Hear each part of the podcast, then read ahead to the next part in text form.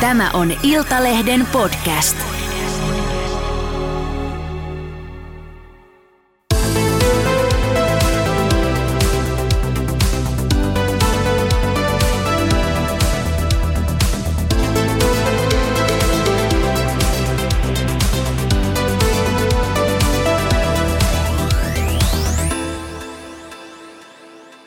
Se olisi taas valitsemasi ajankohta. Iltalehden autoradio soljuu juuri täällä kaiuttimista tai kuulokkeista korvakäytäviisiin ja aiheuttaa ihastusta tai ärtymystä. Studiossa Arttu Toivonen ja tälläkin viikolla kollegani Henri Posa istuu vastapäätä. Tervetuloa. Kiitos oikein hyvää valitsemaan ajankohtaa. Tällä kertaa kerkesin toivottaa sinut tervetulleeksi itse tähän lähetykseen, tähän, lähetykseen, tähän nauhoitukseen. Hei, puhutaan tällä kertaa automaailman ikonisista kulttihahmoista, kulttihenkilöistä. Minkälaisia mielikuvia meillä on heidän, heidän tota vaikutuksestaan autoilun, autoilun kehitykseen, autoilun historiaan? Lähinnä niin mielikuvapohjaista juttua. Käytetään Googlea tukena, käydään, käydään välillä katsomassa, miten tämä homma nyt oikeasti menikään, jos ollaan eri mieltä asiasta. Mutta kerrotaan semmoisia no, viimeisen 140 vuoden ajalta tämmöisiä influenssereita. Voiko sitä kutsua influenssereiksi?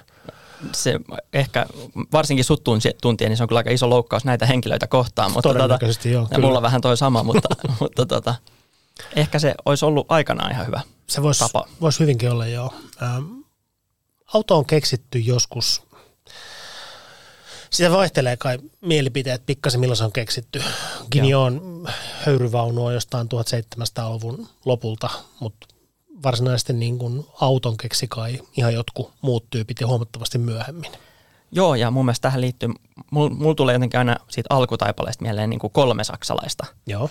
joista tota, ö, ö, ensimmäinen on tietysti Otto Moottorin keksiä. Joo. Tota, tota, ja mun mielestä ö, katoin tässä just, että ottomoottori on keksitty 1867, mm. eli se kuitenkin edeltää jo selvästi, selvästi tota näitä, näitä muita. Ja sitten tota, aika mun mielestä aika hyvässä yhteisymmärryksessä kai eletään siitä, että, että auto olisi keksitty ikään kuin nykymuodossaan Saksassa. Ja että siellä olisi nämä kaksi herraa, jotka nyt tavallaan liittyy nyt sitten samaan automerkkiin nykyään, niin, niin Karl Benz, joka, jos se väärin muistan, 1885 niin kehitti kolmipyöräisen Joo. Laitteen. Patentwagenin. Joo, joo. joo, joka muistaakseni, mä en itse asiassa varma, siitäkin on mun vähän se, että puhutaan kai, että 1886 puolella, mm. niin sekä Benz että tämä Gottlieb Daimler, johon päästään kohta, niin, niin olisi tavallaan kehittänyt auton niin kuin hyvin lähellä toisiaan. Toisistaan tietämättä. Toisistaan tietämättä, joo. mutta että se, se oli ainakin patentoitu mun mielestä se Benzin auto nimenomaan 85 puolella, joka tekee siitä tavallaan ensimmäisen.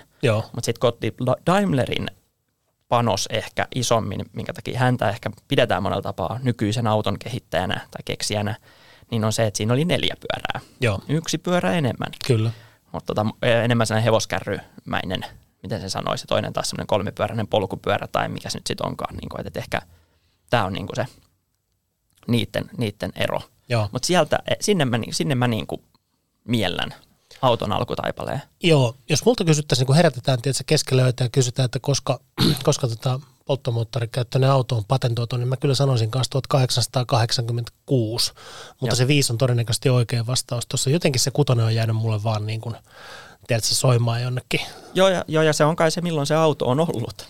eli no, se, eli no, sekin tavallaan, että jos se 85 on patentoitu, sitä ei ole ollut, sitten se on pitänyt rakentaa ja valmistaa, ja se on ehkä, mm. niin se on varmaan se 86 sinällään kyllä vähintäänkin oikea vastaus. Ja samoihin aikoihin autoja on niin kuin hyvin lähellä sitä niin tehty tosi tosi monessa paikassa. Mm. Ja jos se väärin muista, niin mun mielestä esimerkiksi Aisenahissa, joka tota, moni Wartburgista mieltää ja pitää jotenkin tämmöisenä itäautopaikkana, niin muistaakseni Aisenahissa on tehty ensimmäinen auto 1889. Joo. Et, et niin kuin sitä kehitystä on ollut ja sitä on tapahtunut monessa paikkaa ja Joo. samoihin aikoihin. Mutta täytyy myöntää, että niistä autoista – mulla ei ole ihan hirveästi henkilökohtaista kokemusta, enkä myöskään nyt niin kuin muista, ei ole mun lapsuudesta muistikuvia, että millaisia ne oli. Ja, Joo, ei varmaankaan, jos sä oot syntynyt 90-luvun alussa. Niin, ja 80-luvun? 80-luvun lopussa, anteeksi, joo, joo. 1980-luvun lopussa. Ai niin, niin se on sata vuotta se ero. Sata vuotta ero. Joo. Meillähän on siis muutama kollega, jotka on ollut aikanaan tuon Mercedesen Patentwagenin lehdistökoja, jossa mukana uutena. Joo. Mutta, mutta tota, onko sitä jäljellä, siis tallessa, onko sinulla muistikuva, onko sitä tallessa sitä alkuperäistä patentvagenia, koska kaikilla Mercedesen maahantuilla on varmaan se replika, mikä löytyy myöskin tuolta niin kuin Veho Airportin pääkonttoriaulasta joskus, se on siellä, mutta, mutta ne on kaikki replikoita. Joo, mä olin just sanomassa sitä, että, että näitä niin kuin uudelleen rakennettuja kopioitahan on, mutta Joo. en usko. Mä en, mä en, mä en kyllä rehellisyyden nimistä tiedä, mutta en usko. Mulla on käynyt kyllä Stuttgartissa Mercedes-Benzin museossa muutamankin, muutamankin otteeseen, mutta, mutta mitähän siellä nyt sitten oli, että oliko se se alkuperäinen vai ei. Joo. Mä semmoinen pyhäin hävästys tähän isälläni on Wartburg-merkkinen automalli, olen sen takia käynyt Aisenahissa tota, Wartburgin automuseossa monta kertaa siellä tehtaalla ja, ja tota, sen takia mua huvitti ja suorastaan ärsytti, kun, kun BMWn juurethan mm. on Aisenahissa autonvalmistajana, koska kun BMW piti kehitellä jotain uutta, kun sotakalustoa ja lentokoneita ei se nyt oikeastaan valmistaa ja tarvittiin autoja, mm. heillähän ei ollut mitään osaamista muuta kuin moottoriteknologia tietenkin, mm. jolloin auton valmistus te- tehtiin Aisenahissa. Joo. Eli Aisenahin autotehdas valmisti autoja BMW-merkille. Joo. Sieltähän se niin on lähtenyt. Niin BMWn museossa on ollut Aisenahissa lainassa tämä vuoden 1889 auto – esillä, että tämä on ensimmäinen BMW. Mm. Kyllä. Ja mun mielestä se ei kyllä, se ei kyllä pidä paikkaansa. Joo. Okay. En mä tiedä, miten tämä liittyy tähän tarinaan, mutta pala, palataanko, palataanko juurille? Palataan juurille. Äh, tästä Mercedeksestä ja, ja tota, Mercedes-Benzistä on nykyään firman nimi Mercedes-Benz. Mm. Äh, tiedätkö, mistä se Mercedes on siihen tullut? Äh, tämä, on naisen nimi. Se on naisen nimi jo kyllä, ehdottomasti, mutta se on tota, tullut siis äh, tämmöisestä teollisuusmagnaatti kilpa-autoilija Emil Jellinekin tyttären mukaan. Jellinekhän oli vahvasti mukana niin kuin Daimlerin alkupään, alkupään tota, ää, bisneksissä.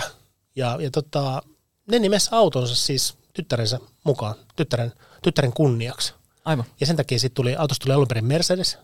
Se oli pelkkää Mercedes ja ne oli pitkään. Ja sitten kun Carl Benz bisnekset yhdistettiin, niin sitten tuli Mercedes-Benz.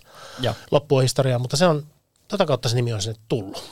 Joo, se ei mun mielestä nekään poikkeuksellista, että näitä tyttärien tai, tai naisten nimiä muuten, ehkä tyttärien nimiä lähinnä, niin on mm. käytetty automaailmassa, että myöhemminkin toi Elisehän on nykyään aika tunnettu. Joo, on. Mutta tota, se, se ei vielä liity tähän.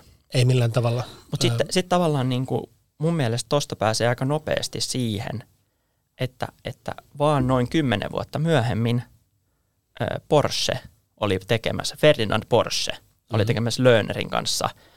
Hän oli muistaakseni joku, muistaakseni 18-vuotiaasta, hän oli niin kuin opiskelija käytännössä ja opiskelija meni Löönerille. Niin, niin hän oli tekemässä sähköautoa. Joo, siis maailman ensimmäisen nelivetosen sarjahybridin patentit on jostain vuodelta 1899 tai 1900 Joo, se auto on ollut 1900, mutta sitä ennen hän oli jo 1899, eli 1800-luvun puolella mm. oli jo se sähköauto. Joo. Vajaavetoisena. Toki. Joo, Etuvet- taas on etuvetoinen peräti vielä se rakennus. Mä luulen, että se voisi olla, joo, joo. Se liittyy siis samoihin aikakausiin kuin esimerkiksi vaikka toi äh, Eiffeltonin rakentaminen. Muistaakseni se Taisi olla se hybridi esillä Pariisin maailman näyttelyssä silloin samoihin aikoihin. Aivan, niin, ky- niin. Kyse on kohtalaisen vanhasta keksinnöstä eikä mistään ns. nykyään hapatuksesta.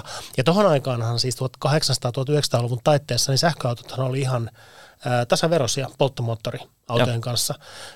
Siellä oli sellaisia pikkuhaasteita, tietysti se julkinen latausinfra oli aika, aika vähissä silloin, mutta, mutta ihmisillä oli sähköä kuitenkin kotona jo, kaupungeissa esimerkiksi. Ja sitten toimintamatka, kuulostaako yhtään tutulta nämä jutut? Siis, siis tämä on sillä tavalla itse asiassa hauska, hauska juttu, että tota, on ajoneuvotekniikkaa käynyt opiskelemassa myös Saksan mm. puolella ja käynyt siellä tota, Hybrid Antriebe, eli hybridivoimalinjojen äh, kurssin. Ja siellä äh, henkilö, professori äh, Noreikat, joka on tota, vastannut aikanaan äh, Mercedes-Benzin – hybridivoimalinjojen, vaihtoehtoisten voimalinjojen osastosta mm-hmm. johtajana. Niin hän, hän opetti meitä, hänellä oli jonkunlaista osaamista aihealueesta. Ja hän muistutti, että just noihin aikoihin käytiin tätä keskustelua siitä, että, että, että ihan nyt just ehkä vielä ei ole sähköautojen aika, mm. niin kuin nyt tiedetään, että ei ollut, mm. mutta mut sitä pohdittiin, koska akkuteknologia ei ole vielä ihan valmis. Just. Mutta ei mekku noin 10-15 vuotta, mm. niin akkuteknologiasta tulee murros ja se kehittyy niin paljon, että sitten. Siis onko tämä koko ajan ollut tämä 10-15 vuotta? On, on.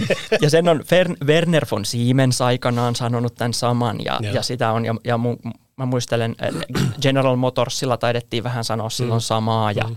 ja tota, tota, ennen kuin toki öljyyhtiö sattui ostamaan ne, ne hommat pois sieltä, mutta joka tapauksessa ja, ja sitten itse asiassa mä mietin, että onko jopa Elon Musk sanonut sitä samaa, vähän samaan tyyliin jotenkin, että, että että heiltä olisi tulossa sähköauto 10-15 vuoden kuluttua. niin no siis silloin, sanotaan ehkä Tesla Roadsterin aikaan, niin kuin ensimmäisen Joo. Tesla, sen mikä oikeasti tuli markkinoille sen Tesla. Roadsterin aikaan, niin, niin tyyli silloin, että et, et, et, et akkuteknologia on ihan just, että siinä tulee iso murros ja sit, niin kuin, sitten. Tämä on vähän sama juttu, kun siis öljyhän on kanssa ihan just loppumassa.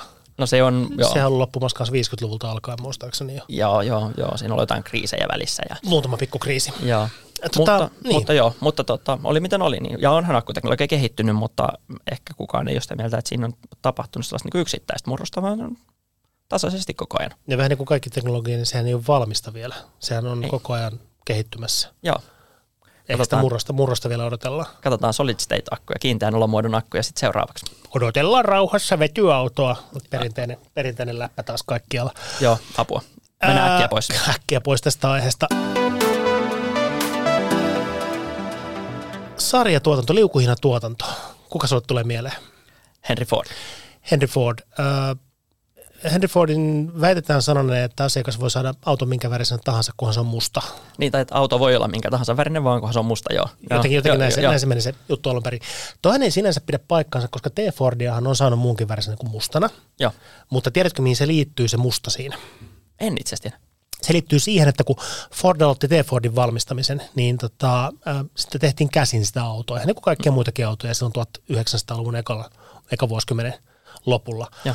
ja silloin sitä pystyi saamaan muissakin väreissä. Oli vihreitä, tummanvihreitä, punaista, tummansinistä, tämän tyyppisiä värejä.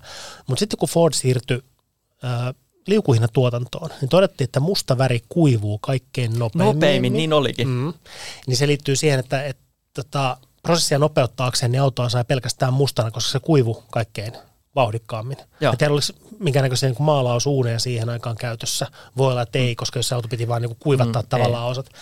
Mutta kun maalaustekniikat kehittyy ja se tuotantotekniikka kehittyi, niin T-Fordia sai myös loppuvaiheessa muissa väreissä kuin pelkkänä mustana. Eli siellä on keskellä mm. sellainen ajanjakso, milloin sitä ei ole saanut kuin mustana. Mutta tämä on sellainen yleinen harhakäsitys siitä, että et tota, ei ole saanut kuin mustana, niin se ei itse asiassa pidä paikkaansa. Joo, kyllä mullakin tulee heti mieleen niin kuin värikkäitä autoja, mutta mä en tiedä tavallaan tätä, että mihin se liittyy. Siis värikkäitä T-Fordeja, mutta että mihin se liittyy, mikä Joo. se oli se juttu. Mutta aivan. Mutta tota, Henry Fordin sanotaan olleen ensimmäinen auto ja sarjatuottanut henkilö, mutta sehän itse asiassa ei pidä paikkaansa. Ei? Ei. Eh, Henry Ford otti liukuina tuotannon kyllä Joo. auton valmistukseen, mutta semmoinen firma kuin Laurinen Clement on ollut ensimmäinen sarjatuotantoautoja tehnyt Aha, yritys. check it. Check it, check it, joo. Nykyinen Skoda. Joo. Siellä on joitain vuosia ennen, ennen Fordia, niin on, on niin tehty sarjatuotantona autoja. Eli on niin standardisoitu tavallaan se prosessi, miten se auto valmistetaan. Ja. Koska se on jonkunnäköinen niin sarjatuotannon määritelmä tässä yhteydessä. Mm. Mutta Henry Ford oli eka, joka ymmärsi liukuhinnan merkityksen. Joka on e- niin käytössä edelleen. Edelleen käytössä ihan, ihan, ihan samalla tavalla. Jos on nähnyt yhden autotehtaan, on nähnyt ne kaikki. Joo. Se on ihan, ihan kylmä fakta. Joo. Niin monella autotehtaalla on käynyt ja siis siellä ihan aidosti on niin kuin mitään uutta koskaan siellä tuotantohallin puolella. Ei ihan hirveästi. Vähän, se on niin kuin ulkoota erinäköinen rakennus mm. ja sitten ö, uudet hienot kalliit tehtaat on, on siistimpiä sisältä. Joo, ja mitään ei saa kuvata. Joo. Ja vähän erinäköisiä autoja siellä kulkee. Joo. Ja ainoa autotehdas, mikä, mikä oikeasti poikkeaa niin kuin muista, missä mä oon käynyt, niin Pagani. Ai se oli eri. Se on vähän eri, joo. joo koska siellä se auto nimittäin rakennetaan silleen, niin kuin, se tulee eri osastolta osat siihen yhteen paikkaan, mihin se auto rakentuu. Voiko, siis nyt kerrankin puhua toisin kuin yleensä, niin käsityönä tehdystä autosta? Kyllä se on oikeasti sitä. Joo, joo. se on niin kuin se. Joo. Mutta Henry, Henry Fordilla on on iso merkitys kyllä maailman autoistamisessa. Se on yksi, on. on yksi, yksi suurimpia syyllisiä. Mä en muista, mitä se, mitä se T-Ford on maksanut silloin aikanaan, kun se on, on tullut myyntiin niin kuin käsin tehtynä autona. Mutta se hintahan putosi luokkaan niin kuin neljäs osaan siitä, sen myötä kun ne sai sarjatuotannon käyntiin ja sen myötä kun ne sai liukuhinnan tuotannon käyntiin. Mm. Sitten se oli loppujen lopuksi joku niin kuin 800 dollaria, joka vastasi jonkun sen aikaisen autotehdastyöntekijä jotain kolmen kuukauden palkkaa tai jotain, jotain tämmöistä suurin niin. piirtein. Joo, joo, ei, tavallaan just tämän, niin kuin, että sitä voi yrittää itse vähän miettiä, että mitä jos nyt niin kuin se noin 20 000 euron hintaluokasta oleva auto, hmm. niin sen hinta putoaisikin yhtäkkiä 5 000 euroa. Joo, just näin, kyllä. Se olisi täysin mullistava ja, ja tämä maailmassa, jossa, joka on jo autoistettu, jossa meillä on jo niitä autoja. Joo, joo, kyllä. Et kyllä. silloin niin kuin siihen aikaan niin on niin kuin täysin käsittämätön. Silloin, silloin huikea, huikea merkitys ollut ja, ja tohon aikaan niin maailman autoistahan, niin kuin, taaskin tämä tulee niin kuin hiharavistuksella, mutta luokka on niin kuin 60 prosenttia ollut Fordeja, koska se on vaan niin, kuin niin ollut niin järkyttävän suuri se niiden dominanssi koko maailman markkinoilla. Hmm. Että on ollut maita, missä ei käytännössä ole mitään muuta kuin Fordeja ollut hmm. tien päällä. Se, on ollut, se on ollut tosi murskaava se niiden ylivoima. Kauhea etumatka ennen kuin sit muut on tavallaan saanut hmm. kiinni. Ja. Kyllä, kyllä. Fordin henkilöstö ja, ja Fordin maailman katsomuksesta ja muusta voidaan tietysti olla montaa mieltä. Siellähän ei ole kauhean, kauhean tota, nättiä kerrottavaa niin sanotusti siitä, mitä hän esimerkiksi ajatteli, ajatteli tota muutamista ihmisryhmistä silloin 30-40-luvulla, mutta, tota, mutta, mutta merkitys on kuitenkin ollut mm. valtavan suuri tuossa mielessä. Joo, valitettavasti aika moneen autoalan ikoniin niin, niin liittyy tosi ikäviä puolia, ikäviä mm. piirteitä ja sellaisia asioita, mitkä ehkä niin kuin poliittisia asioita, jotka ei niin kuin ehkä ole niin kauheasti – kauheasti kestä päivänvaloa, mutta, mutta se on niin kuin monen menestyksen takana ollut. Joo. Kevyellä aasinsillalla tästä päästään henkilöön jo. Ää, oliko, mistä Böömin alueelta, kun alun perin oli, oli syntyisin, nykyisen Tsekin tasavallan alueella, silloisessa Itävalta-Unkarissa syntynyt Ferdinand Porsche, Porsche. minkä mainitsit, mainitsit äsken. Ää, tota, sähkötekniikkaa muistaakseni opiskellut alun perin se voisi selittää, että minkä takia hän teki sähköauton Joo, ensin. Joo, kyllä. Ja sitten siirtyi pyörittämään insinööritoimistoa, kävi useammassa eri, eri saksalaisessa autofirmassa pääinsinöörinä, insinöörinä kehittämässä autoja, kävi Sisitaalialla, kävi Daimlerilla, kävi tosi monessa, monessa firmassa ja, ja tota, oli intohimoinen, ei automies, vaan insinööri. Joo. Ihan, ihan puhtaasti alun perin. Joo. Joo. Ja tota, sitten tietysti kun Saksassa 30-luvulla alkoi alko tota, niin sanotusti ryhdikäs aikakausi, mm. tällä ei vähän, vähän hirteisesti mainittuna ja sanottuna, niin, niin, niin tota Ferdinand Porschen osaaminen tietysti niin kuin tunnistettiin ja tunnustettiin siellä. Mm. Ja sitten tuli tämmöinen valtakunnan pääinsinööri, sai, mm. sai kehittää panssarivaunun torneja ja tämän tyyppisiä mm. juttuja. Mutta myöskin sitten sen äh, kuuluisan kansa-autoprojektin, vai kehittikö sittenkään? vai, vai kopioiko? Vai kopioiko kuitenkin tsekeiltä? Joo, joo, Sen, sen, sen jutun jossain kohdassa, mutta, tota, mutta, mutta Ferdinand Porschestahan mä oon lukenut hänen liittyviä historiikkeja ja elämä, elämäkertoja ja sun muuta aika paljon. Ja oli niin kova jätkä, että, että vaikka ja. oli fir, niin kuin koko valtion tavallaan pääinsinööri, eikä suostunut tuota tervehtimään niin kuin sen, ajan, sen ajan suoralta kädeltä tervehdittiin, esimerkiksi mm. vaikka valtion päämiestä, niin hän vaan totesi, että kryskot sullekin ja, ja tota, ruvetaan jatkamaan piirtämistä. Se, se on aika kuumottava ratkaisu varmaan ollut siinä, siinä poliittisessa ympäristössä. Mä, mutta tota, mä uskon. Että, mä uskon. Mutta joo, se on jännä juttu. Mutta tota, tiettyjä eri, erityisvapauksia ilmeisesti saa, kun vain on riittävän hyvä. Niin, riittävän hyvä, eikä pelkällä, pelkällä maineella nouse sinne. Ferdinand Porschehan ei tota, itse asiassa kehittänyt Porschen urheiluautoja oikeastaan ainuttakaan. Joo, tämä on mun mielestä aika tärkeä asia, joka niin kuin mä luulen, että tämä on varmaan semmoinen, mikä on itse asiassa monelle meidän kuulijoillekin täysin epäselvää. Mm. Ja mä ymmärrän sen aika hyvin, kun Porschen perheessä on ollut peräkkäin kolme Ferdinand Porschea. Riittääkö kolme edes? Ei, ei, niin, ei välttämättä niin riitä. No, mun mielestä Ferdinand Porschen, tämän, josta me nyt puhutaan, mm. isä oli Anton. Että hän ei ainakaan. Mä en tiedä sitten, miten sitten Ferdinand Alexanderin lapset, siitä en tiedä. Totta, joo. Mutta tota, joo, mutta ainakin kolme oli, ja he oli kaikki kuitenkin sitten taas niin kuin keskiössä tässä Porschen kehityksessä ja Porschen tarinassa. Oli, kyllä, kyllä. Ferdinand Alexander Porschehan on henkilö, joka on piirtänyt esimerkiksi 911. Joo, joo ja hän perusti oman muotoilusta. No tähän itse asiassa tähän me tullaan tavallaan myöhemmin, koska me mm. ensin tulee Ferdinand Anton Porsche, eli Ferry Porsche. Totta, kyllä. Joka, joka on Ferdinand Porschen poika, joka, joka käsittääkseni oli vahvasti vastas 356 kehityksestä ja myös Porsche 911 kehityksestä kai. Vastasi jonkun verran, joo, joo kyllä joo. niistä, kyllä. Eli nyt jos olette vielä kärryllä kuka on Ferdinand Porsche, niin onneksi olkoon voitte onnitella itseänne. Se on kyllä hyvä suoritus. Mutta kuuluu, kuuluu ehdottomasti tämän tyyppisiin niin kuin, äh, kultti, kulttihahmoihin ja, ja tota, yksin varmaan koko äh, teollisuuden alan merkittävimmistä hahmoista kautta historian. On siellä, on siellä joukossa jo ehdottomasti insinööripuolella, niin, niin tota, tota, kyllä. Tullaan 50-luvulta eteenpäin, tullaan 60-luvulla. Mennään Yhdysvaltoihin. Siellä vaikutti tämmöinen varsin nuorena, varsin korkeisiin asemiin tota, autovalmistajilla päässyt ja päätynyt insinööri. Oli hurmaava, charmantti, todella niin kuin tyylikäs herrasmies viehty, viihty mallipiireissä. keksi oikeastaan yhden autoluokan ehkä kokonaan, muskeliautot. Pontiakilla oli, oli tota johtajana ja, ja tavallaan oli mukana Pontiac GT on kehitystyössä. Jossain vaiheessa sitten oli, oli päätymässä tosi korkealle jakkaralle, mutta päättikin lähteä menemään ja perustaa irlantilaiseen kaivoskaupunkiin urheiluautotehtaan. Joo, ja sitten tuli Tesla Cybertruck. Ei, kun ei, ei, ei, ei, ei, ei nyt se. puhutaan, puhutaan eri, eri tyypistä, kun kaivos, kaivoshommat liittyy ihan toiseenkin tyyppiin, mutta, mutta puhutaan siis John DeLoreanista. Joo, joo, joo mutta eikö siinä ollut myös vähän samanlainen pinta kuin Cybertruckissa?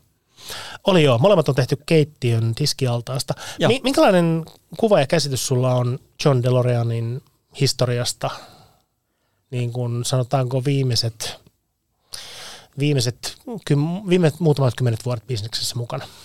Siis kaverihan on, niin kuin, siis sehän, no siitähän on elokuva. Mm. Ja se niin kuin kertoo jo paljon. Että et, et on vähän sattunut ja tapahtunut. Että ollaan menty niin kuin, ö, ojasta allikkoon ja, ja tota, tavallaan niin kuin huipulta pohjalle ja, ja niin kuin, tavallaan siinä on kaikki tapahtunut. Joo. Mutta tota.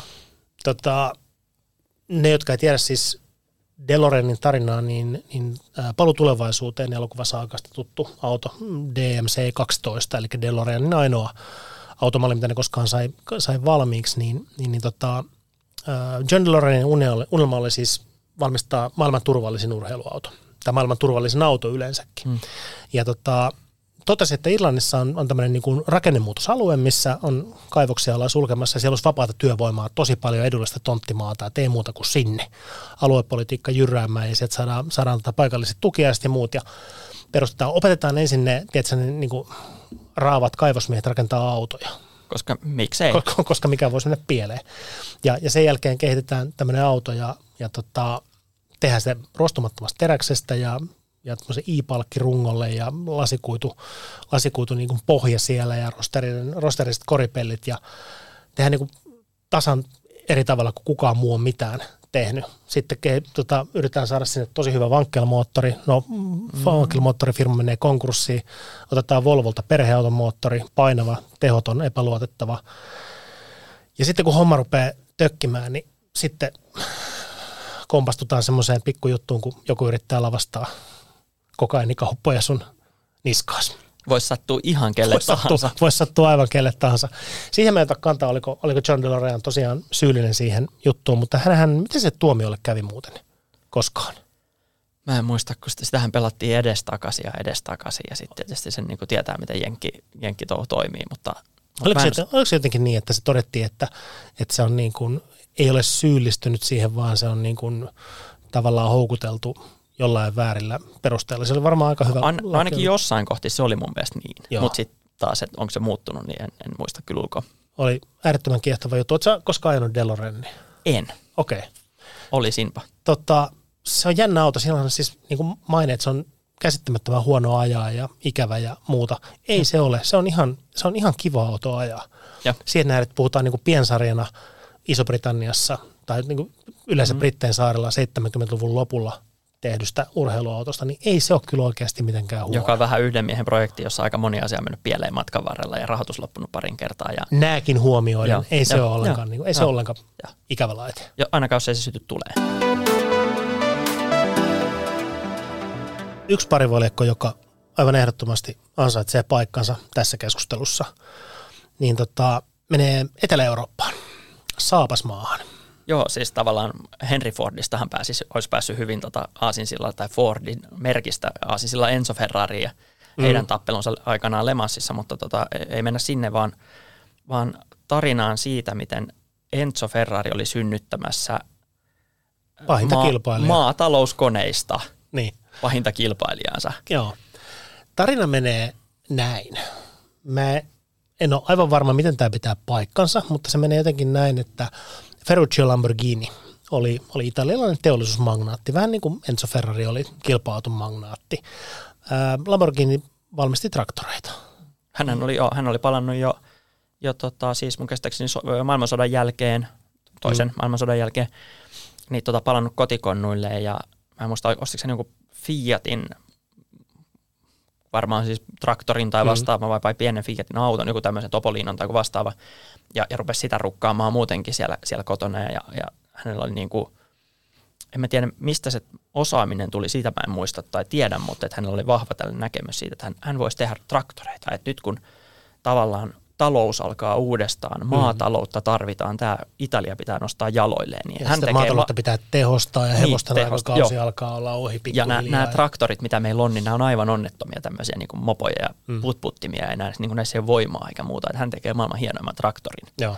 Näistä ja, ja, ja hänen, hänen vanhempansa ainakin isänsä niin ei oikein uskonut tähän projektiin, mutta, mutta jotenkin hän kuitenkin runno, runno sitä niin kuin läpi ja, ja tota siitä, sitä kautta tosiaan sitten – onnistui perustamaan yrityksen, josta oli äärimmäisen menestynyt. Siis Lamborghinin perhehän ei ollut mitenkään, niin kuin, se ei ole mikään tämmöinen ryysystä rikkauksiin juttu, vaan siellä perhe oli niin kuin ihan kohtuullisen vakavarainen käsittääkseni jo Joo, käs, heillä käsittääkseni oma maatila. Ja tämä varmaan osittain kertoo selittää, että miksi niistä tämä ajatus tuli, tuli. Ja käsittääkseni isänsä olisi nimenomaan halunnut, että Ferruccio Lamborghini olisi jatkanut sitä maatilaa, mm. eikä haaveillut jotain tällaisia omia polkuja. Joo, traktorin tekemiseen sun niin, muuta. Joka, joka mä myönnän kyllä, että voin kuvitella, että kuulostaa pikkasen utopistiselta poikeksi, että mulla ei ole mitään, mulla ei mm. ole tehtaita, mulla ei ole sitä, mulla ei ole tätä, mutta mä pyöräytän maailman parhaan traktorin, mä rupean tekemään niitä ja val- myy niitä ja sitten siitä tulee iso menestynyt firma. Kelle vaan voisi käydä tolleen.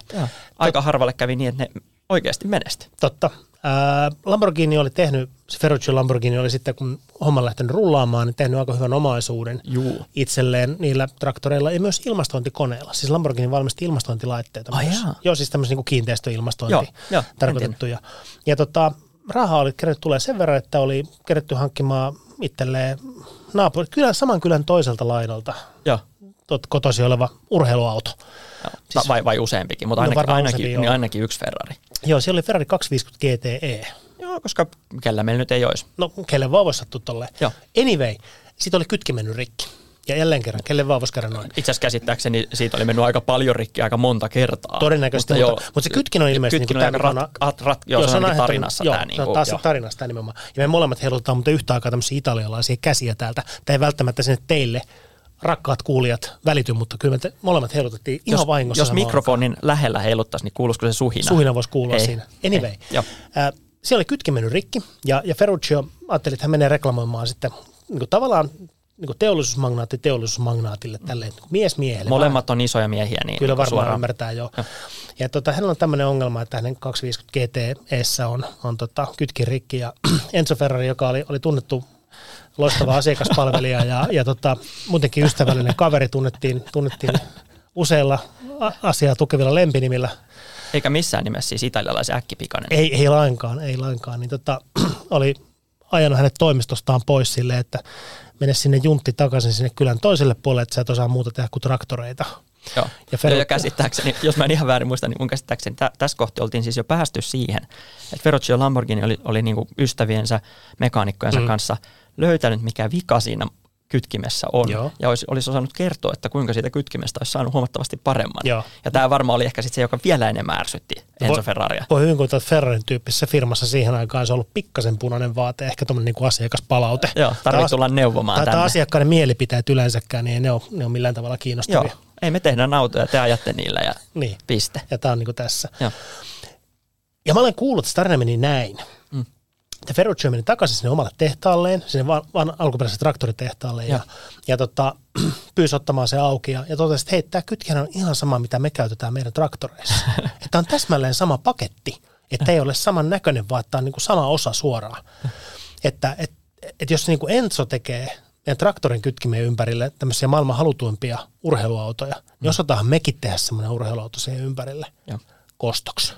Joo, ja tässä vaiheessahan niin kuin ne oli just sitä. Että jos mietitään, mikä ton ajan 60-luvun, 50-60-luvun taitteen Ferrari, mitä ne oli tehnyt, mitä ne oli voittanut, miten mm. ne oli pärjännyt formuloissa muualla, niin se, nehän oli, niin kuin, ne oli aika lailla, ne oli maailman halutumpia autoja.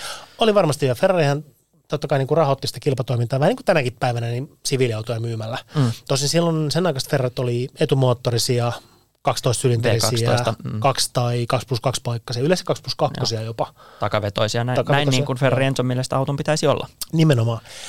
Ja, ja tota, tuosta voisi sanoa, että niin loppu on aika hyvin historiaa, koska, koska Lamborghini aika nopeasti murtautui siihen samaan asiakaskuntaan kiinni, missä Ferrari, niin kuin Enzo Ferrari oli päässyt jo tuonne niin Ranskan Riviera ja, ja tota Los Angeles ja Hollywood ja kaikki tämmöiset niin kuin tämän, tämän aikakauden supertähdet halusi näyttäytyä myös Ferrarissa. Ja, ja, ja tota, pääsi nopeasti sinne kiinni ja Mä luulen, että siinä varmaan... Tasoihin. Niin, niin, ja mä luulen, että siinä varmaan niin kuin iso juttu oli se, että – että Ferruccio Lamborghini oli hyvin tällainen vahvatahtoinen, periksantamaton hmm. tyyppi ihan selvästi, mutta tuskin hänellä olisi ollut osaamista tehdä urheiluautoa. Mutta mut hän, ehkä hän ymmärsi sen, tai ymmärsi tai ei, mutta ainakin se tavallaan se tarinan mun mielestä upeus on osittain siinä, minkälaisen tiimin hän sai siinä jotenkin hädässä. Niin hän oli, että nyt otetaan ö, parhaat moottori tota, suunnittelijat, parhaat korisuunnittelijat, parhaat muotoilijat. Niin kuin hän sai sieltä tosiaan äh, Giotto Bizzarrinin, joka mm. oli aivan maagisen tunnet, varmaan siihen aikaan maailman kovin moottorisuunnittelija, mm. jos nyt ehkä ainakin Italiassa, jos saksalaiset unohdetaan. Äh, hän oli Gianpaolo Dallara, joka on nykyään tunnettu Dallara omasta moottoriurheilumerkistä mm. tai moottoriurheilu, tota, mikä se nyt sitten on, firmastaan. Mm, niin, tota, niin tota, hän oli siellä pääsuunnittelija näistä autoa suunnittelemassa – ja, ja tota, tota, Scaglietti teki koreet. Äh, niin, Scaglione tota, tota, suunnitteli sen Joo. muodon. Joo.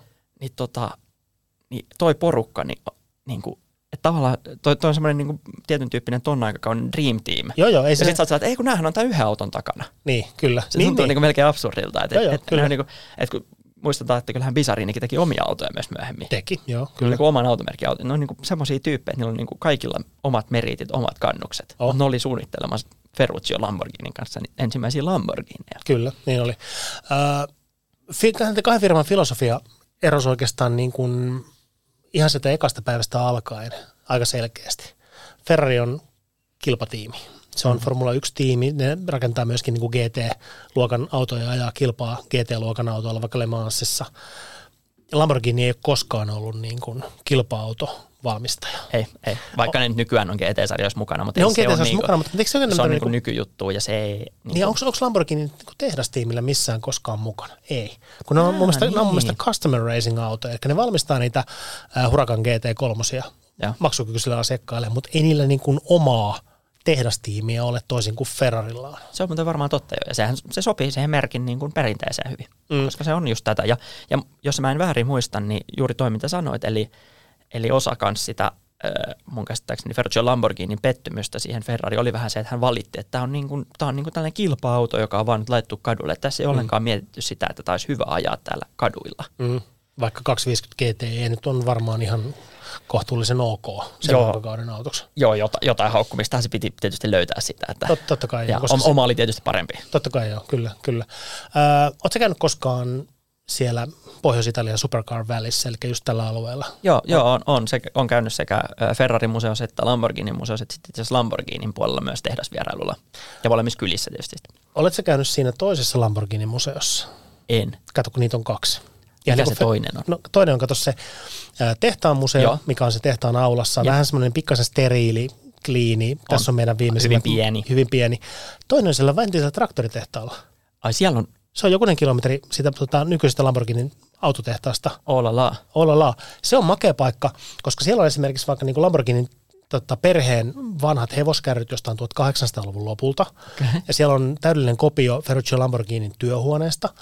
Ja ää, mä kävin siellä joskus 18 syksyllä jonkunnäköisellä tämmöisen roadtripillä. Käytiin kiertämässä, kiertämässä tota, viisi kappaletta näitä automuseoita siellä. Niin siellä Museo Lamborghinissä, niin, mm. niin tota, siellä on myös tämä, tämä oli silloin niin kuin korityöt tehty, maalattu, mutta ei ollut alettu kasaamaan vielä, niin tämä nimenomainen 250 GTE, mistä tämä koko riita on alkanut alun perin. Ja. Tämä Ferruccio Lamborghini alkuperäinen 250. Joo, se sama yksilö oli siellä museossa. Oh. Tosin se oli, niin kuin, oli, oli pukeilla, pelkkänä korina, että niin kuin tämä valmistuu tämä entisointi jossain vaiheessa. Mutta tosiaan Aama, vaan... että se oli tarkoituksella pukeilla sen takia, että se oli kytkirikki. Se kytkirikki, joo, ja varaosia ei saa. Ja, ja tota, ei, se, on, se oli siitä, mitä kuusi vuotta nyt aikaa, ei mitä viisi vuotta aikaa, niin, niin, niin tota, ää, se oli niinku työn alla siellä. Mutta se oli, mm. se oli säväyttävä nähdä, koska mä en sitä hiffannut edes, kun mä kävelin sinne, sinne museon saliin sisään. Ferrari, miksi, miksi täällä on Ferrari? Sitten yhtäkkiä taas, kun tämä on se Ferrari. Ja se luki siellä kyltissä tietysti. Ja se on aika, aika niin kuin, aika sillä niin kuin päräyttävä kokemus, että tämä nimenomainen autoyksilö on ollut mukana toisen automerkin synnyttämistarinassa. Niin, tämä on niin kuin luonut, tämä autoyksilö luonut uuden. Sen toisen tarinan siihen Joo. rinnalle. Mun mielestä ehkä siitä alueesta ja tavallaan siitä näistä automerkeistä, siitä, siitä niin kuin kansasta, miten sen sanoisi, niin, niin siitä ehkä hyvä mun mielestä joku tämmöinen pieni yksityiskohta, joka ehkä kuvastaa, kuvastaa aluetta ja paikkaa, on se, että siellä tehdasvierailulla, kun oltiin, niin eräs ö, toimittajakollegani, shout out Laurille, mm-hmm. Niin tota, ymmärsi kysyä olennaisen. Oltiin tehdaskierroksella ja meille tietysti esiteltiin se tehdas, kerrottiin Lamborghini historiasta ja mm. tarinasta ja muusta. Ja, ja sitten sen, sen vierailun aikana niin esittelijä kertoo ystävällisesti ja puhuu autojen niin kuin testaamisesta ennen kuin ne menee asiakkaille, tavallaan laadun varmistuksesta. Joo. Ja sitä mainitsisin, että, että heillä joka ikinen auto testataan, mä en muista enää mikä se oikein lukema oli, mutta olisi nyt ollut, että 240 kilometrin tunnissa asti, mm. jotta niin kuin varmistutaan siitä, että ei ole mitään ylimääräistä ja ei mikään soi. Joo. Ja tässä kohti toimittajakollegani oli, oli minua nopeampi ja fiksumpi. Hänelle välähti välittömästi ja hän on sillä että hetkinen, siis teillä teil, teil on siis täällä testirata sittenkin. Joo. Joo. Ja siinä kohti se meni vähän hiljaiseksi. Se esittelijä, se mm. tajus, se tajus, että me tajuttiin ja se on, että uh, no, we have a special road. Joo, mä saatan kuvitella, että se special road on, siellä on vaan tienpätkä. Siellä on vaan tienpätkä. Ja Joo. ilmeisesti paikallinen poliisi ymmärtää, että Lamborghini siinä tienpätkällä, koska heillä ei ole testirataa, niin mm. testaa nämä autot 240 vuonna 2020 tai mm. siitä nyt on jo muutama vuosi, oli 2010-luvun puolella tähän, mutta käytiin siellä, mutta et siis Kuvi, kuvittele Helsingissä tai Suomessa tai missä uudessa, tahansa. uudessa kaupungissa. Niin, Tuo sama juttu. Uudessa Joo. kaupungissa. Mm. Ei välttämättä onnistu. Mutta se kertoo paljon. Se kertoo paljon sitä suhtautumisesta. Ää, tuolta samalta reissulta, se on 18 syksyllä, kertoo, kertoo myöskin semmoinen suhtautuminen Lamborghiniin. Me istuttiin mun ystävän kanssa niin, niin tota, illalla ravintolan terassilla. Odotettiin pastaannoksia, birramoraatit lasissa edessä. Ja tota, sieltä kulman takaa tulee tuommoinen niin kirkkaan vihreä ää, Aventador SV. Mm. Pysäköi sen tien toiselle puolelle, mutta ei parkkipaikalle, ei, ei kadun varteen, vaan sieltä, kun se oli vinoparkki, niin niiden taakse, silleen kuin poikittain. Ja. Se on ihan ok. Kaveri avaa oven ja menee sitten sisään ravintolaan, en tiedä mitä tekemään sinne, keräämään vakuutusrahoja, en mm. osaa, en osaa mm. sanoa. Mutta tota, me seurattiin tilannetta 15 minuuttia. Niin Helsingissä, jos pysäköisit tuommoisen auton johonkin niin kuin vinoparkki rivistön taakse sille, että mä käyn nopeasti vaan tossa, mm. niin, niin sehän olisi niin kuin, sitähän paheksuttaisi.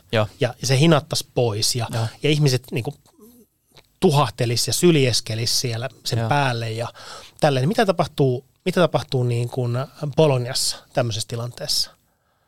Tai Santa Gatassa tämmöisessä tilanteessa? Se on vähän 50-60. Siinä joko käy niin, että et, et ihmiset ei suuremmin kiinnitä huomiota, koska mm-hmm. niitä on siellä aika paljon, mm-hmm. mutta toi on Aventador SV, mm-hmm. niin se on vähän harvinainen jopa siellä. Oho. Niin sitten toinen vaihtoehto on se, että kaikki pikkupojat ja kaikki niin kuin menee ihastelemaan sitä ja, ja niin kuin kuvaamaan sitä. Ja... Ohikulkijat otti kuvia, Joo. silleen niin kuin, että se ei koskenut, mutta niin kuin se, ei, ei tietenkään. Että siellä niin kuin heilutteli silleen, että hei, hei, ollaan täällä Italiassa ja, ja, ja tota, otti kuvia siitä. Mutta makein juttu oli se, makein juttu oli se, kun se auton omistaja tuli takaisin, tai se auton kuljettaja tuli takaisin. Ja siinä oli koko kadun varrelta oli terasseja, ja se on, terassit oli täynnä, ja ihmiset mm. ruokaili ja joi viiniä siellä. Ja puheensorina ja tämmöistä näin. Kun se kaveri käveli sinne autolle ja avasi oven, niin koko katu hiljeni ihan täysin. Ja. Se oli aivan hiljasta. Joka ikinen terassi, aivan niin kuin jäätävän hiljaa. Se auto käynnistyi. Kaveri kaasuttaa pois paikalta. Jos se kääntyy kulman taakse, niin puheensorina jatkuu. Ja se ihan puhtaasti vaan se, niin kuin se fiilistely siitä, että hei, tuossa on tämän kaupungin tuotteita, toi on tämän kaupungin niin kuin terävin tuote, mitä niin ja, täällä tekee. Ja siinä maassa siellä osataan arvostaa Joo. sinfoniaa, operaa, Joo. Lamborghinin Ferrari-moottoreita. Joo, kyllä. Koska Kauniita sitä, ääniä. Sitä ne tarjoaa. Sitä ne tarjoaa nimenomaan. Mutta se oli huikea kokemus, se, niin kuin, se 6-7 terassia, se niin kuin, taikaiskusta täysin hiljaa. Ja. ja kun se auto on poistunut kulman takaa, niin sitten puheensorana jatkuu taas normaalisti. Ja no mä oon kuullut myös tällaisen tarinan, että, että tota, toimittajat on ollut Italiassa kuvaamassa Ferrari tai Lamborghinia. Mm. Ja tota, sitten todennäköisesti, että tuossa on tosi hyvä paikka tuossa niin tyyli keskusaukiolla. Minä tietenkin siis täydellinen ajokielto. Totta kai. Ja aina, että se auto on siihen keskusaukiolle jonkin tämmöisen niin kuin suihku lähtee eteen. Mm. Ja sitten tulee paikallinen poliisi. Mm. Totta kai. Ja, ja sitten semmoinen, että apua, apua, apua, nyt äkkiä autoon, nyt yritetään lähteä tästä ja poliisi tulee juttelemaan ja sitten ollaan sillä, että joo, me oltiin just niin kuin, että anteeksi, me oltiin just menossa sitä, että, et, et, mitä te, että et, kuvaatteko tätä autoa? Mm. Et, joo, me ollaan toimittaja, A, mm. upea juttu, mistä te olette? Su- Suomesta, aha, hieno juttu. Tota, saaks katsoa autoa? Ja. Joo, saa sitten, kun poliisit, saaks istua? Mm. Joo, saa istua. Mm. Poliisit istuu katsoa autoa ja että joo, haluatteko te, että me valvotaan, ettei tänne tule ketään muuta tähän teidän kuvaan tai jotain vai että – se Haluat... vähän, vähän notkempaa kuin esimerkiksi Helsingissä toi, toi homma. Vähän toisenlaista. Hieman toisenlaista systeemiä. Kulttuurieroja. Onko tänä päivänä enää sellaisia autoalan vaikuttajia, autoja hengittäviä, autoista eläviä ihmisiä, joista saisi tämmöisiä tarinoita vuosikymmenen päähän kerrottavaksi? No onhan siis ikonisia henkilöitä sieltä tavallaan Porschen perheestä tull, päästään Ferdinand Pichiin, joka on Aa, naimisissa. Totta. Ei toki enää ole hän, häntäkään, mutta, mutta tota, hän kuitenkin oli niin kuin paljon sieltä aikakaudesta niin kuin aika moderniin aikakauteen pitkään. Mm. Pitkään erilaisissa ja käsittääkseni on, on jossain vaiheessa mainittu jopa yhtenä maailman kaikkien aikojen, ellei jopa maailman kaikkien aikojen vaikuttavimpana autohenkilönä, yksi tai eniten autoalla vaikuttaneena henkilönä. Hän on aloittanut niin kuin ihan uskomattomista jutuista, tehnyt opiskellessa lopputyönsä formulamoottorista tai Formula 1-moottorin mm. kehittämisestä tai kehitystyöstä tai semmoisesta suunnittelusta ja, ja, ja ollut mukana Porschella. Sitten päätti Porsche, joka pitää muistaa tuohon aikaan, oli äärimmäisen pieni mm, perheyritys. Kyllä, ja ja tota, ei todellakaan mikään niinku suuri, hieno urheiluauton valmistaja. Mm. Ei voinut verrata ikipäivänä Ferrariin mm. tavallaan, niinku missä luokissa ne kilpaili moottoriurheilustatuksessa niin, niin Ferdinand Piechan oli mun käsittääkseni se henkilö, joka päätti, että hei, mehän voidaan voittaa Le Mans. Kyllä. Joo. Ja sitten sit luotiin Porsche 917, joka oli ihan älytön projekti. Mm. Ja hän, hän sen mun käsittääkseni runno läpi.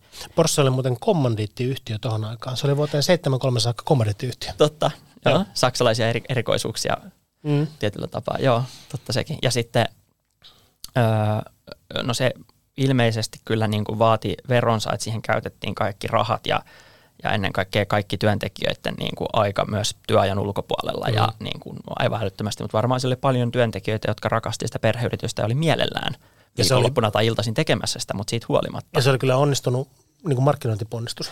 Joo, siis Firmalla. se, että, niin kuin, että, että apua mitä olisi tapahtunut, jos se olisi mennyt pieleen. Mm. Ja ne, ne marginaalit on kuitenkin pieniä tuommoisessa, kun moottoreita mm. viritetään tappiinsa ja muuta. Ja siinä, oli, siinä oli sääntömuutos, mikä mahdollisti tämän, ja Werner oli sen osannut lukea mm. sieltä välistä kaikkea hirveä soppa, mutta kuitenkin tavallaan, mutta se oli menestys.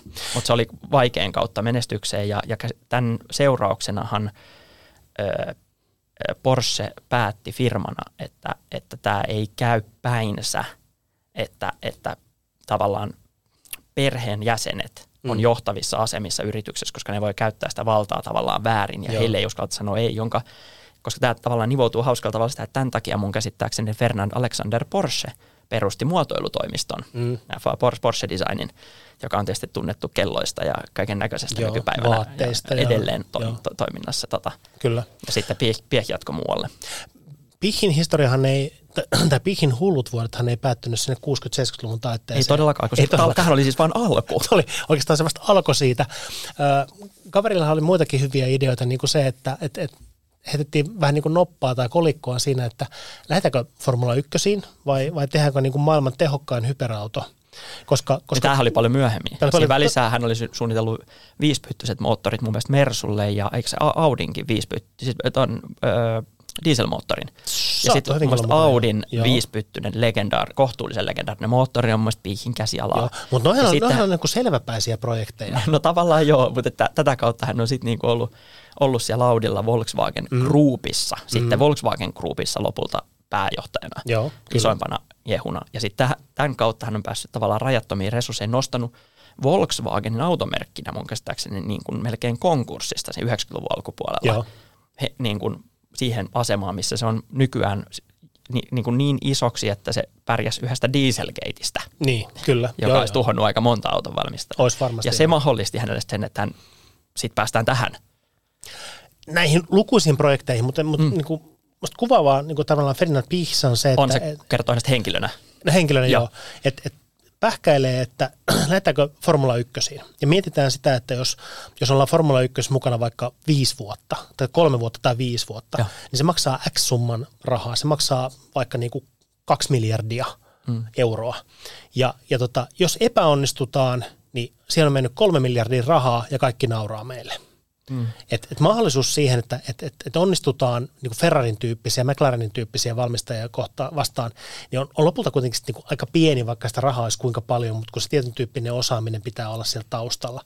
Ja, niin ton... ja heille tavallaan ongelma vielä varmaan, että heille melkein mikä tahansa muu kuin mestaruuden voittaminen olisi käytännössä epäonnistuminen. Se olisi, joo, joo, nimenomaan niin. näin. Niin vaihtoehto, laitetaan sama raha siihen, että tehdään, herätetään niin kuin ranskalainen superautomerkki kuolleesta, Bugatti, ja, ja rakennetaan Bugatti Veyron, mm. tuhat hevosvoimaa. Joka ikinen auto, minkä Bugatti teki varmasti niin kuin Veyronin aikaa, varmaan jos ellei Chironin aikaankin, niin todennäköisesti tuottaa jonkun verran tappiota. Ainakin mm. Veyronit tuotti tappioa konsernille. Joo. Mutta kun se tai siis niin jokainen veron, joka tuotettiin, niin varmaan siis pienensi sitä valtavaa tappiota. Joo, joo. Jokainen, joka saatiin niinku tavallaan myytyä, mutta joo. jokainen tuotti kuitenkin tappio. Mm. Mutta siellä on laskettu se sillä tavalla, ja tämä on ihan niinku julki, julkinen juttu, että se maksoi saman verran se projekti, mutta ei kukaan naura Bugatille. Ei mm. todellakaan. Ja sitten saatiin ihan samanlainen imago-boosti koko konsernille, kuin mitä oltaisiin saatu siitä Formula 1-jutusta, jos se olisi onnistunut. Mutta riskit oli pikkasen pienemmät, mutta ihan yhtä suuruuden hullu suunnitelma joka tapauksessa, kuin mikä se F1 olisi ollut. No sitten saman herran työpöydältä on lähtenyt kolmen litran lupo, eli Volkswagen lupo pitää saada kuluttaa kolmosella alkavia lukemia. Joo. Volkswagen Faeton, siis maailman ainoa luksusauto, jolla miljardööri voi saapua paikalle huomaamatta. Joo. Niin kuin 200-300 000 euron volkkari. Jonka, bensin A, niin, jonka niin kuin absoluuttinen tavoite oli sen, että sen täytyy olla absoluuttisesti parempi kuin esimerkiksi Mersun SR, eli, eli siis käytännössä maailman paras edustusautopiste. Joo. Ja Vol- siitä ei tingitä. Huom, ja Volkswagenin brändillä. Kyllä. Aivan niin kuin siis käsittämättömiä juttuja. Mutta mut nämä on semmoisia, mitkä on jäänyt niin kuin jostain 90-2000-luvun taitteesta ainakin mun, mun niin kuin tota, Joo, ja Feetton, muistiin syöpyneet Feettonissahan oli niin kuin näitä just, että yli 400 kilometriä tunnissa. En mä muista, oliko se niin kuin 0 100 vai 0, äh, anteeksi, Veyronin, Joo. Bugatti Veyronin, nyt, nyt, puhutaan eri autosta. Joo. Niin Bugatti Veyronin tavallaan se, että yli 400 kilometriä tunnissa piti saavuttaa. Siinä, mm. oli, siinä oli tämmöisiä tavallaan suunnittelutavoitteita. Mä en muista lähdettä, anteeksi, että en mainitse, mutta tota, saattaa olla to, Top Gear, joka ei yllättäisi mm. tuohon aikaan, niin, niin jostain on, on kuullut tarinan siitä, että, että sen kehitystyössä, Veyronin siis, Bugatti Veyronin kehitystyössä olisi jossain kohti tullut ongelmaksi vaihteisto. Yli, yli tuhat hevosvoimaa, se älytön vääntö. Mm. Ja tota, että tällöin niin kun sen parissa työskennelleet Volkswagen Group insinöörit olisivat tota, ottanut yhteyttä siis Formula 1 Joo. Red Bullin talliin. Joo. Et nyt ihan oikeasti, että meillä, loppuu, meillä, loppuu, meillä on niin loppu, alkaa loppua vähän niin kuin ideat kesken, että meillä on niin kuin aivan älyttömät suorituskyvyt, älyttömättömät voimat – ja nämä lukuarvot, mitä pitää saada, on ihan, ihan niin kuin huimia. Ja, ja kuten tiedetään, niin Piik hän ei jousta. Ei. Hän ei keskustele. Hän, ei. hän oli ilmoittanut, mitä pitää saavuttaa, että saavutetaan piste. Mm. Joko ne saavutat sinä tai sitten saavuttaa joku muu. Mm. Mutta, ja, ja, tota, ja ei mitään, tyypit olisit ymmärtänyt yskän ja tota, todennut, että hei, totta kai me jeesataan. Joo.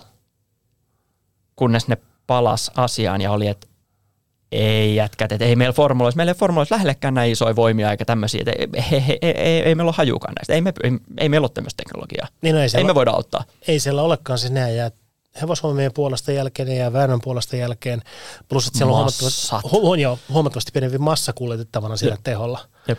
Niin ei se, niin, ei se, on, ei se ole F1-tiimeillekään niin iso ongelma. Jep. Ja tässä kohti oli, oli, oli vissiin vähän ollut sellaista apua, että mitä me tehdään. Mutta se auto on olemassa. Se auto on olemassa, sen tehtyä. Kyllä. Et se, se, se, on kyllä niin kuin, ja se tuntuu, kyllähän se tuntuu, kun kuuntelee sitä ja miettii just niitä lukuarvoja ja muuta, niin se tuntuu just Piihin projektilta semmoisen, jonka hän halusi mm. saavuttaa mm. ja jolla hän naulasi sen oman nimensä tietyllä tapaa niin kuin automaailman ikonien joukkoon, josta hänet varmasti muistetaan. Ihan varmasti muistetaan. Pihin kuolemasta ei ole kovin kauan edes aikaa. Ei mun mielestä joo. joo. Vuosi kaksi. Joo. Muuta, muutama vuosi. Muutama vuosi, joo, kyllä. Näin mä luulisin kaipa se nykyaikakin voi sitten synnyttää tämän tyyppisiä ikonisia hahmoja. Niin. Ehkä ehkä me, niin kuin Mersulla Setchen tota, viikset on kyllä ikoniset, mutta ehkä niin kuin... Mut, no hei, puhutaan viiksestä. Niin. Puhutaan viiksestä niin. Ja, tota, ja kyllähän niin kuin, kiistaton fakta on se, että, että aivan ehdoton ikoni on, on Elon Musk. Ikoni. Okei. Okay. Niin.